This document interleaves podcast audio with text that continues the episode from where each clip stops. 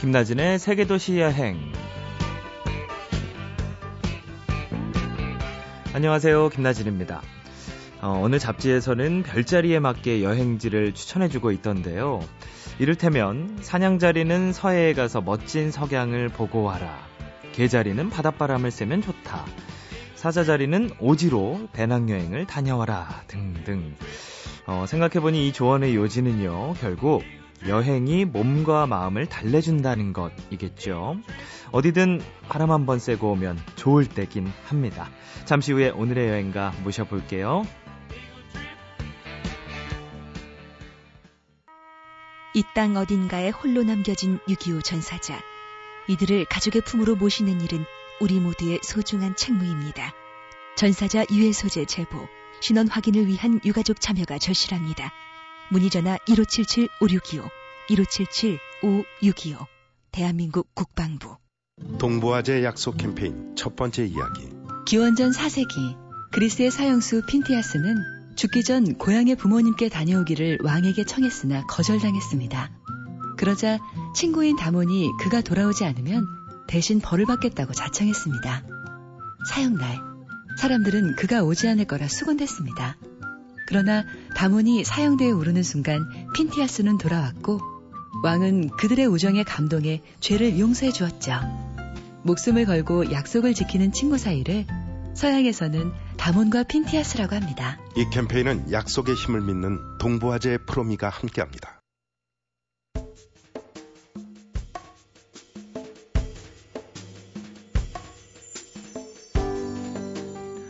네, 세계도시 여행 오늘의 여행지 음, 바로 서울입니다. 어, 서울을 소개한다기보다요, 서울과 친구가 될 수 있도록 도와주시는 분입니다. 서울 산책자라 불리는 박상준 씨 나오셨어요. 안녕하세요. 네, 안녕하세요. 어, 오랜만에 다시 찾아주셨네요. 한 1년 2개월 만에 뵙는 것 같네요. 아, 네, 다시 이렇게 찾아주시니까 참 고맙습니다. 아, 불러주시니 제가 감사하죠. 네, 전에는 이제 제주도를 소개를 해주셨는데, 이제는 서울을, 네. 예. 또 박상준 씨께서 서울을 꼼꼼하게 여행하는 분으로 유명하시다고. 네, 서울을 좀 좋아하고 네. 자주 다니고 그러죠. 어, 네. 그렇게 서울에 애정을 갖게 된 계기나 뭐 이런 게 있나 봐요. 사실은 제가 저 여행 잡지사에서 일했거든요. 네. 그때 이제 제가 맡았던 분야가 이제 서울 다운타운 취재가 많았습니다. 그러다 보니까 이제 서울에 자연스럽게 좀 관심이 가고 정보도 좀 많이 아는 그런 상태가 됐고 네. 그걸 계기로 이제 첫 번째 책 작업을 좀 서울 책 작업을 진행을 했었거든요. 그래서 서울 책 작업을 진행할 때만 해도 좀 일을 한다는 느낌이 강했었던 것 같고요. 그래서 서울 책 작업이 끝나고 나서 이제 친구들하고 서울을 여기저기 이제 다니게 되잖아요. 네. 그럴 때 보면 이제 눈에 보이는 것들이 있는 거죠. 아, 저 공간은 어떤 사연이 있고, 뭐, 음. 어떤 의미가 있고, 그런 것들이 이제 읽히기 시작하고, 보이기 시작하니까 굉장히 재밌더라고요. 네. 뭐, 예술 작품 보실 때 보면, 어, 작가의 뭐 창작 의도라든가, 뭐, 작품의 제작 배경이라든가, 이런 거 알고 보면 더 많이 보이는 것처럼. 그쵸. 예. 예, 서울도 이제 저한테 이제 그렇게 보이면서 더 많이 보이니까 이제 애정이 생겨나기 시작했던 것 같고요. 그 후로는 좀 자연스럽게 작업과 상관없이 좀 메모도 하고 음. 기록도 하고 이러면서 서로 서울과 소통하고 네. 예, 애정을 가지게 된 것 같습니다. 네. 아, 참, 제가 서울에서 태어나서 30년 넘게 살았는데, 네. 예, 그렇게 관심을 갖고 본 적이 없어서, 예, 박상준 씨가 나오시니까 제가 왠지 좀 이상한 사람이 될 것 같은. 저는 이제 지방에서 올라온 지 한 15년 정도 됐거든요. 예, 예. 정작 서울에 살면 예, 잘 관심을 가지기가 힘들고 그쵸, 예, 그쵸. 조금은 다른 시각으로 또 볼 수 있는 음. 면들이 있어서 네. 서울의 매력이 또 보인 게 아닌가 싶기도 하고요. 그럴 수도 있죠. 그러면 이제 저 같은 사람한테 좀 서울에 무신경했던 사람한테 뭔가 서울을 이렇게 어 새로운 시각으로 본다, 뭐 새로운 눈으로 볼 수 있는 비법을 좀 알려주셔야 될 것 같아요. 네, 제가 그 두 번째 서울책을 쓰고 나서 무튼 그 제가 사는 동네가 굉장히 궁금해졌었거든요. 네. 그때 이대 근처에 있는 염리동에서 살았었는데 음, 그래서 동네 골목을 한번 돌아보자는 생각이 들어서 돌아보기 시작하는데 어, 굉장히 재밌는 골목인 거죠. 정작 내가 사는 동네 이렇게 재밌는 동네인 걸 그때 처음 알았던 것 같거든요.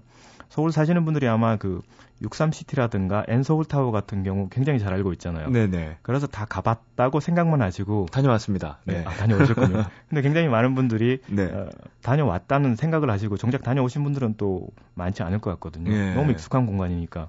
근데 실제로 한번 가보면 엔서울 타워 같은 경우는 밤에 그 남산 순환버스 타고 올라가 보시면 예. 남산을 이렇게 굽이굽이 버스가 올라가는데 그때 이제 서울 야경이 보였다 사라졌다 이런 풍경들이 굉장히 낭만적이거든요. 네. 그러니까 우리가 굉장히 익숙한 공간이라고 생각하지만 어, 굉장히 좀 낯선 것들, 우리가 몰랐던 것들 네. 천천히 눈여겨 보시면 새로운 매력들을 충분히 이제 발견하실 수 있을 것 같고요. 어, 근데 박상준 씨께서는 부암동 산책 네. 이벤트다 이런 걸 열고 하신다고 하던데 어, 부암동 여기는 어떤 곳인지 좀 알려주시죠. 예. 부암동에 오시면 이제 많은 분들이 두 가지 질문 꼭 하고 가시거든요. 네. 첫 번째 질문이 여기 로데오 거리가 어디냐? 예. 부암동 로데오 예. 거리. 두 번째 질문은 여기 공인중개사 부동산이 어디 있냐? 네. 이 지금 두 가지를 꼭 하고 가시는데요. 네. 로데오 거리 찾으시는 건 아마도 부암동이 요즘 이야기가 많이 되니까 삼청동이라든가 뭐 신사동 가로수길 그런 아마 동네 거리들 생각하시는 것 같아요. 네. 그래서 main street가 있고 거기서 이제 골목으로 스며드는 풍경을 많이 그리시고 오시는 것 같은데 부암동 같은 경우는 산기슭에 있는 동네거든요. 네. 인왕산 북악산 기슭에 있어서 main street 로데오 거리가 사실은 없고요. 네. 그 개념보다는 골목골목으로 들어가시면 뭐 네. 크고 작은 카페라든가 갤러리라든가 이런 공간들을 좀 발견하실 수 있거든요. 골목을 걷다 보면 예. 그 담장이 있잖아요. 담장 담장 너머에 사람이 살고 있고 정원이 있고 그 정원에서 예를 들면 그 소나무가 자란다고 생각하시면 담장을 넘어 자라기 시작하거든요. 예. 그러면 소나무가 잘 자라라고 담장을 약간 부순다고 그러죠. 길을 열어주기도 하고 네. 봄날에는 이제 꽃나무들이 담장 밖으로 이렇게 가지를 가지가 나오거든요. 그럼 거기서 꽃잎들이 떨어지면 골목에 이제 꽃잎으로 꽃길들이 이렇게 만들어지기도 하고 음. 그런 풍경들이 골목을 굉장히 아름답게 만드는데 그게 왜 그러냐면 그 담장 너머에 사시는 분들이 그 집에 오랫동안 사셨다는 얘기잖아요. 그렇죠, 그렇죠. 예, 그건 또 달리 말하면 굉장히 살기 좋은 동네다. 네. 이런 말씀을 드릴 수 있을 것 같은데 그래서 이제 골목 따라 한 바퀴 돌고 오시면 그 다음은 공인중개사 부동산이 어디냐? 나도 이 동네 이사 와서 살고 싶다. 네. 이런 질문을 많이 하시게 네. 되는 것 같은데요. 부암동 같은 경우는 어, 쉽게 말씀을 드리면 북악산과 인왕산으로 이제 둘러싸인 산동네고요. 아, 예. 먼 발치를 보시면 북한산 그 능선이 다 보이거든요. 그러니까 사방이 산이라고 생각하시면 되는데 네. 사실 서울이라는 도시가 가진 가장 큰 장점도 사방에 산이 있다는 거. 음. 이게 세계 어느 도시보다도 큰 매력이기도 할 것 같고요. 네. 지금은 근데 빌딩들이 이제 높게 서니까 사방으로 이제 산이 안 보이기 시작하는 예, 그런 도시가 좀 되긴 했지만은요. 보암동 같은 경우는 여전히 이제 사방으로 산이 보이는 그러니까 서울이 가진 본래의 매력을 가장 잘 간직한 동네다. 이런 느낌이 많이 들고요, 저는. 네. 한번 그런 느낌, 또 뭔가 고즈넉하고 이런 느낌을 느끼면서 이렇게 한 바퀴 쭉 돌아보시면 굉장히 좋을 것 같습니다. 어, 일단 부암동은 이제 박상중 씨께서 이제 주로 활동 무대가 네. 되시겠고, 그러면 개인적으로 이제 따로, 음, 서울에서 느끼는 가장 매력적인 동네는 이곳이다라고 얘기할 수 있는 곳은 어디가 있을까요? 그거 단순히 뭐 부암동이 제가 살아서 매력적인 게 아니라 네. 제가 서울책 쓰면서 가장 마음에 드는 동네에 들어가서 살고 싶다는 생각을 했거든요. 음, 그래서 그때 생각한 게 이제 부암동이었고 부암동. 그래서 이 동네 들어와서 카페를 하고 네. 지금 사는 집도 거기 있거든요. 음, 그래서 집을 구할 때도 마찬가지인데 제가 가진 제가 이제 첫 번째 조건으로 내세운 거는 창문 밖으로 산이 보였으면 좋겠다. 아유, 그런 집 좋죠. 네네. 예. 그래서 그 조건을 가지고 집을 찾았고 저희 집에서 이제 창문을 열면 인왕산이 보이거든요. 네. 이렇게 말씀드리면은 그 한쪽 벽이 다 유리창이고 굉장히 좋은 오피스텔 이렇게 생각하시는데 그럴 것 같아요. 네. 네. 사실은 그냥 다세대 주택의 3층 집에 제가 그냥 살고 있는 거고요. 네. 보통 집인데 부암동이 가진 그 느낌 자체가 그렇게 산이 많다고 말씀을 드렸듯이 네. 그 창을 열면 산이 보이는 거 그런 느낌들 좋고 개인적으로 뭐 비슷하실 것 같은데 그 성북동이라든가 아, 아니면 그렇죠, 개동이라든가 그렇죠. 예. 그리고 서울 중심에 있는 그런 정동 같은 동네도 굉장히 좋거든요. 네. 그래 약간은 서울에 시간이 조금 남아 있는 동네 그런 동네들을 개인적으로 굉장히 매력 있고 좋아하는 동네라고 말씀드릴 수 있습니다. 네. 음, 역시나 결과는 부암동이 좋다. 네. 네, 말씀이시네요.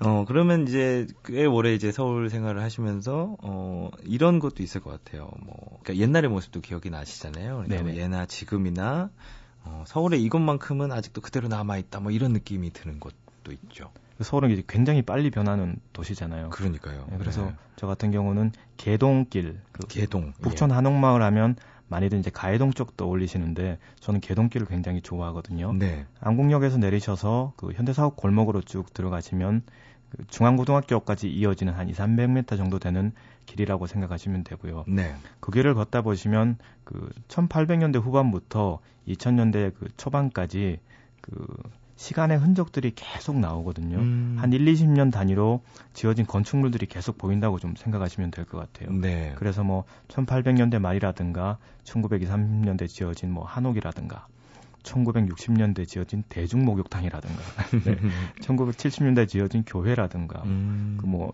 입구에 있는 현대사옥 같은 경우도 현대적인 건물이지만 1980년대 지어진 건축물이거든요. 네. 네 그리고 뭐 2000년대 이후에 들어선 계량 한옥이라든가, 뭐 공방이라든가 이런 것들을 다 보실 수 있고요. 네. 그 사이사이로 보시면 또 그 뭐 한옥 레스토랑 많이 이야기하시잖아요. 네네. 네. 거기 한옥 분식집들이 있거든요.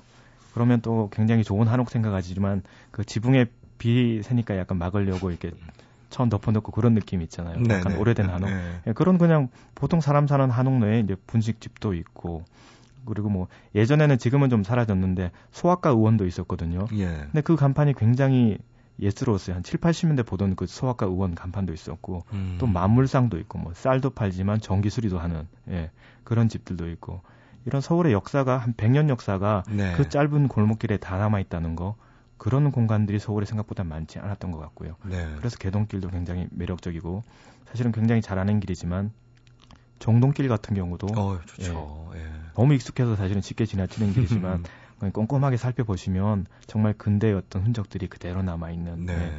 그런 길들이 참 매력적이라는 생각이 들었습니다. 네.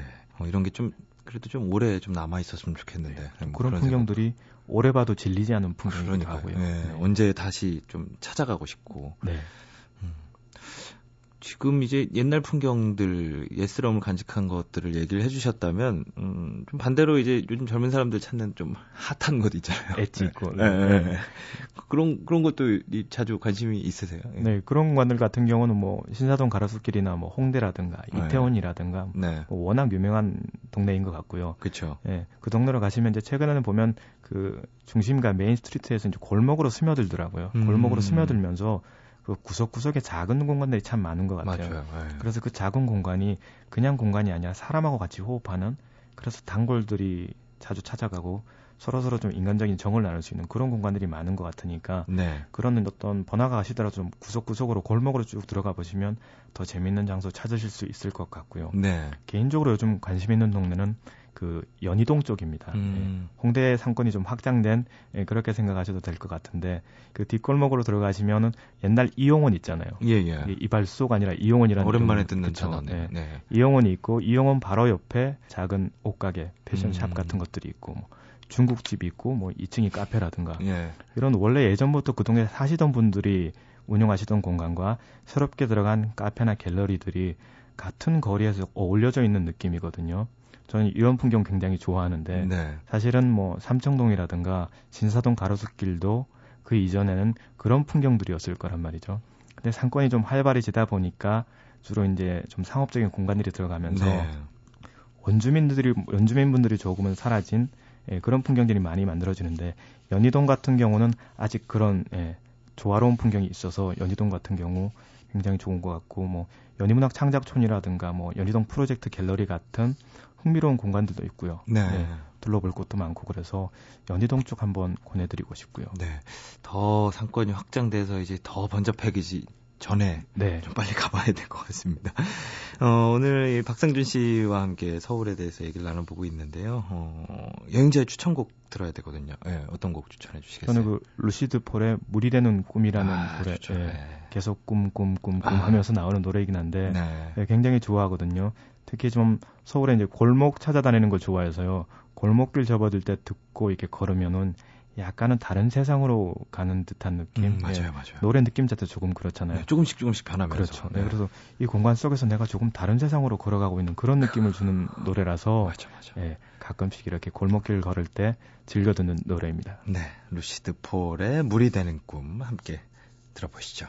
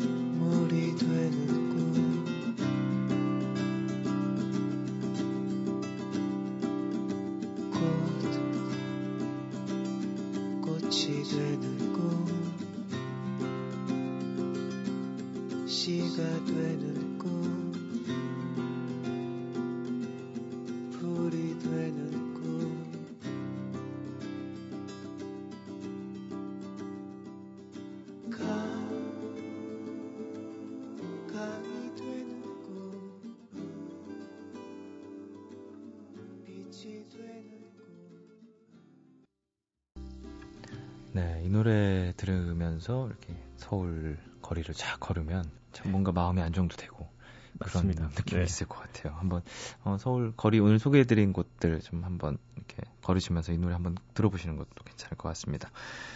어, 박상준 씨와 함께 서울의 구석구석을 어, 알아보고 있는데 어, 박상준 씨가 찾은 어떤 서울의 보물 같은 곳 이런 곳은 또 어디가 있을까요? 네, 그래서 뭐이책 작업하고 나서 가장 많은 질- 받는 질문이 네. 서울에서 가장 마음에 드는 곳, 숨은 곳을 이야기해달라고 그러는데 제가 이제 그때마다 그 빠지지 않고 이야기하는 곳이 실은 선유도 공원이거든요. 네. 조금 이렇게 실망스러워 하시는 분도 계실 것 같은데. 저 못 가봐서 네. 좋아요. 네, 네. 아직 못 가봤어요. 네. 네, 워낙 또 많이 알려진 곳이라서. 근데 선유도 공원 같은 경우는 굉장히 매력 있는 공원인데요. 네. 예전에는 그 선유 도가 그 한강에 있는 섬이었죠. 그리고 선유봉이라는 봉우리가 있었고요.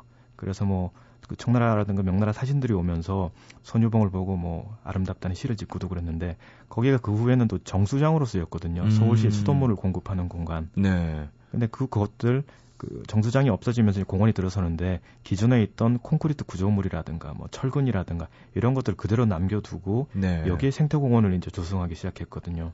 그게 이제 2002년의 일이었고 이제 한 10년 정도 지나니까 거기에 심었던 나무들이라든가 식물들이 이제 자라기 시작하겠죠. 예. 담쟁이들은 이제 콘크리트 벽을 덮고 나무들은 높게 자라서 그늘을 들이고 이러니까 굉장히 이색적인 새로운 풍경이 만들어지기 시작했거든요. 네. 그 정수장 옛 정수장이 완전히 버려진 건물들 그런 공간들이 어, 새로운 생태 도시의 생태 공원으로 이렇게 탄생을 한 공간의 재생이라고 말씀을 드릴 수 있겠는데요. 네. 어, 이 공간이 굉장히 매력적이고 지금 이맘때 가셔도 굉장히 좋을 것 같고요.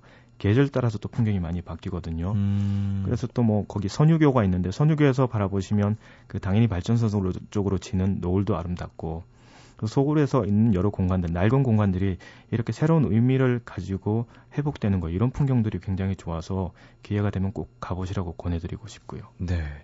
그리고 이런 배경을 몰랐으니까 어, 알고 가면 더 좋을 네. 것 같습니다. 네. 아, 오늘 서울 산책자라 불리는 박상준 씨와 함께 했는데요. 어, 참 여러 가지 숨은 곳들 그리고 알았지만 더 자세히 몰랐던 곳들을 어, 다녀와 봤습니다. 어, 오늘 끝으로요. 쓰신 책 중에서 좀 좋은 부분이 있으면 낭송을 부탁을 드리겠습니다. 네, 이 낭송 하면서 어, 박상준 씨와는 인사드리겠습니다. 오늘 나와주셔서 고맙습니다. 네, 감사합니다.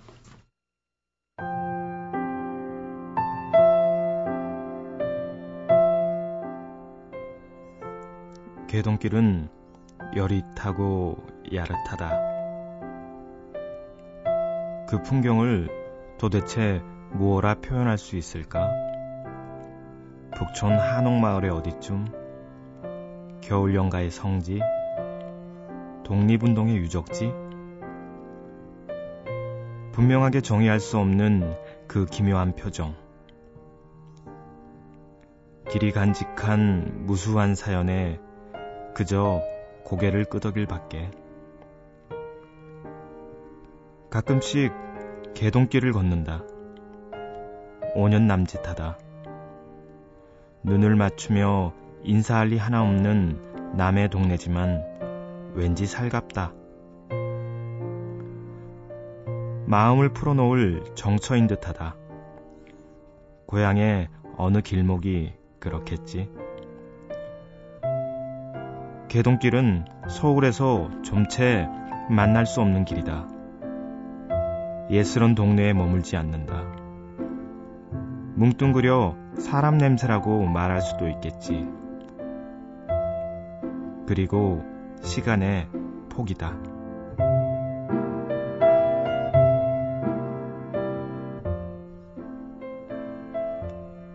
개동길은 비릿하고 아릿하다. 할아버지의 주름처럼 허물벗은 옛 대문인들, 투박스런 낡은 간판인들, 코끝에 닿는 들기름과 참기름의 고소한 냄새인들, 결코 어느 하나 나무새스럽지 않다. 그리고 요년의 시간들이 환영처럼 스친다.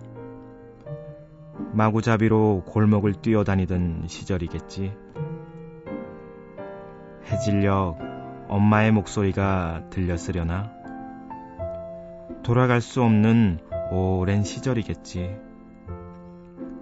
가슴 짠하게 다가오는 추억의 잔상들. 가질 수 없고 담을 수 없는 저만치의 시간들.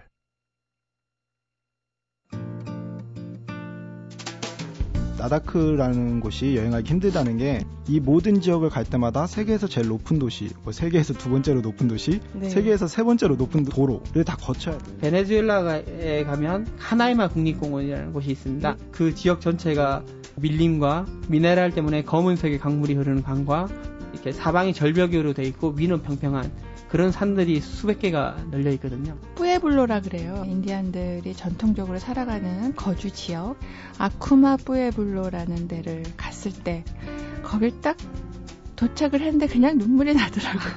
그 황량한 사막 한가운데 대추야자를 가득 실은 수레를 타고 가는 할아버지를 보면 오 이게 메마른 사막일까? 그 사막 속에는 대추야자 숲이 가득 펼쳐져 있고요. 그 가운데 조그마한 오아시스가 있고 그걸 이렇게 바라볼 때 생각지도 않았던 그러니까 내가 상상했던 모습들을 깨우쳐주는 다른 풍광들을 만났을 아. 때 특히 튀니지가 그런 장면들을 많이 줬었던 것 같아요.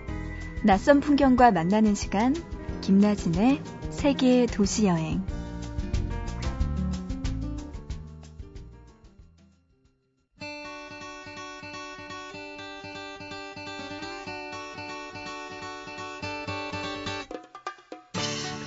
네, 가을이 아주 깊어가고 있는데요. 음, 낙엽이 눈처럼 날리는 때 예, 어디를 가면 좋을까요? 여행 작가 이하람 씨 오늘도 나와주셨습니다. 안녕하세요. 안녕하세요. 어, 이제 늦가을로 접어들었는데 네. 어, 저처럼 가을 타는 사람들은 어, 빨리 겨울이 와안 왔으면 좋겠기도 하고 이게 잘 좀 헷갈려요. 그렇죠. 예, 이게 좀. 가을이 좀 네. 외로운 분들은 겨울이 빨리 오는 게 정답인지 아니면 네, 저잘 이게. 네. 느끼시는 게 맞는 건지 네, 모르겠는데 계절을 탄다는 거는 그 계절이 가장 민감하다는 음. 거잖아요. 그럼 또 가장 좋아하는 계절이 또 민감해지기 마련이거든요. 어, 그렇게 됐나요? 네. 그러면 어, 가을 가버리는 게 좀 아쉽긴 네, 하네요. 저는 좀 그렇게 길었으면 생각하면. 좋겠어요. 네.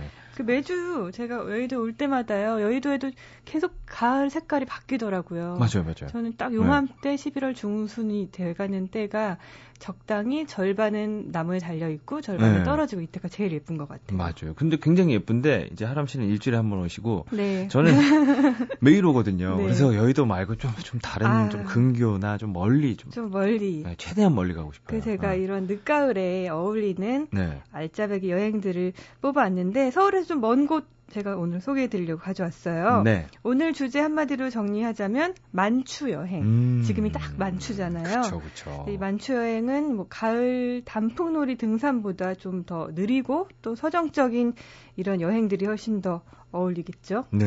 만추 여행이라는 근데 말만 들어도 왠지 좀 사색해야 될것 네. 같고 좀 이렇게 걸어야 될것할것 같은데 어디로 좀 가볼까요? 멀리 가고 싶다고 하셨잖아요. 네, 네. 아주 멀리 보내드릴게요. 네.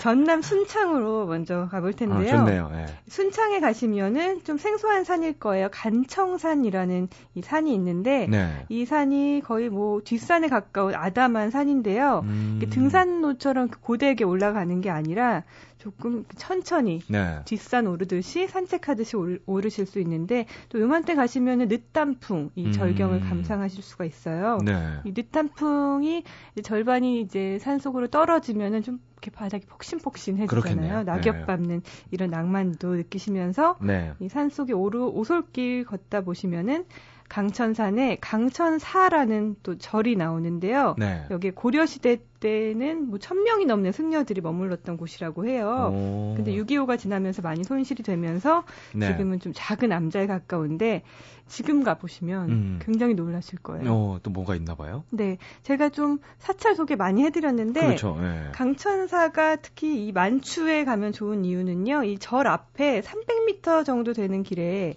이 은행나무랑 단풍나무 길이 이렇게 이어져 있어요. 네네. 이 길을 연인하고 걸으시면 좋겠죠. 음. 바람이 불 때마다 우수수 낙, 낙엽이 이제 떨어지는 좋네요. 네. 요 시즌을 네. 꼭 이렇게 걸으시면은 아, 잡던 손도 꼭 잡게 되지 않을까 싶습니다. 그렇겠네요. 또 뭐 또 다른 유명한 건 없어요? 아, 순창 또 네. 하면 고추장. 아 고추장, 네. 고추장. 예. 고추장이 또 가을에 또 맛있는 건 아닌데 이왕 또 순창에 가셨으니 드셔 보셔야죠. 이 순창 고추장이 유명한 게 짠맛, 매운맛이 좀 덜하다고 해요. 음. 드셔 보셨나요? 아, 저는 딱히 이렇게 구분하고 네. 먹질 않아서. 저도 네. 좀 이렇게 순창 고추장 뭐가 다른지는 몰랐는데 단맛이 훨씬 많이 감돈다고 해요. 네. 이 지역에 사시는 분들은 뭐 메주와 고추가 좋기 때문이다 이런 분들도 있고 음. 물이 좋고 기후가 좋아서 이런 맛이 난다 이렇게 음. 또 순창 고추장을 자랑을 하시는데 네. 이 고추장 마을 구경하시고 또 한 곳 가보셔야 될 네, 데가 어디요? 있어요. 네. 이 순야, 순창하고 담양을 잇는 24번 국도예요.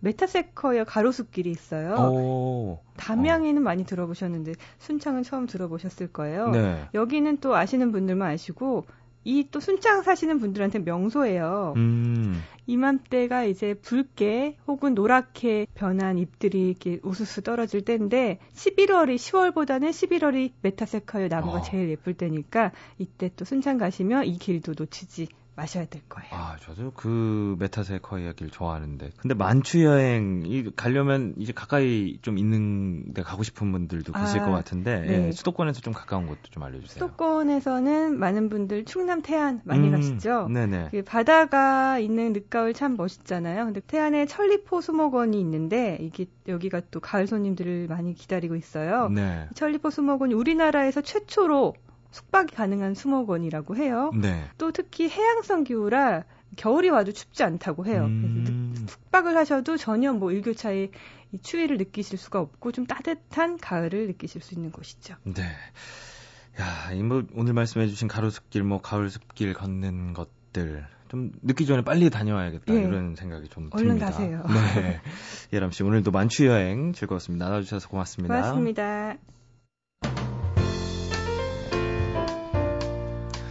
요즘은 어디를 걷든 어디를 보든 죄다 낙엽이고 단풍입니다. 거리가 온통 그림인데요. 아, 이 사람들이 이런 그림 속으로 들어가는 풍경 만끽하시기 바랍니다. 지금까지 세계도시 여행 저는 김나진이었습니다.